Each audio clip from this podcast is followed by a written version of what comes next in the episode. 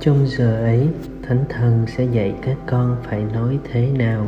Tin mừng Chúa Giêsu Kitô theo Thánh Luca. Khi ấy, Chúa Giêsu phán cùng các môn đệ rằng: hãy ai xưng nhận thầy trước mặt người đời thì con người cũng sẽ xưng nhận người đấy trước mặt thiên thần của Thiên Chúa nhưng ai chối bỏ thầy trước mặt người đời, thì sẽ bị chối bỏ trước mặt thiên thần của thiên chúa. Và hỡi kẻ nào nói phạm đến con người, thì nó được tha. Nhưng kẻ nào nói phạm thượng đến thánh thần, thì sẽ không được tha.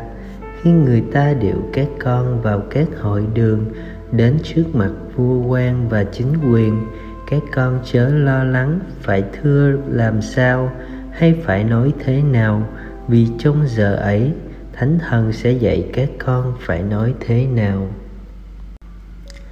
Suy niệm cả ba phúc âm Marco, Matthew và Luca đều nhắc đến tội phạm đến thánh thần.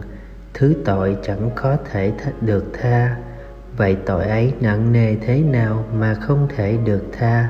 Thánh giáo hoàng John Phaolô II đã nói tội phạm đến Chúa Thánh Thần không phải chỉ đơn thuần xúc phạm đến người, bằng lời nói mà hệ tại ở việc chối từ lãnh nhận ơn cứu chuộc của Thiên Chúa ban cho con người qua Chúa Thánh Thần hoạt động, qua quyền năng của Thánh giá, Tông thư Dominium est Vivicastem Chúa là đấng ban sự sống.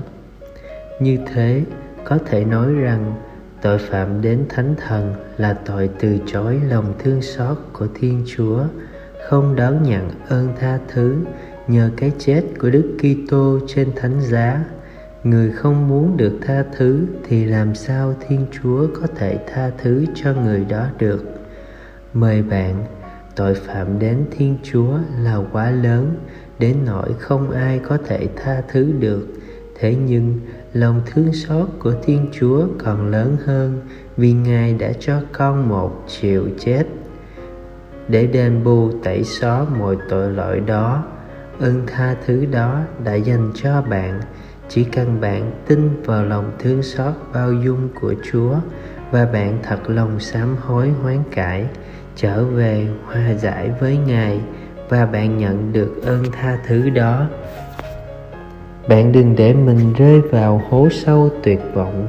Chối từ, được tha thứ là chối từ chúa thánh thần.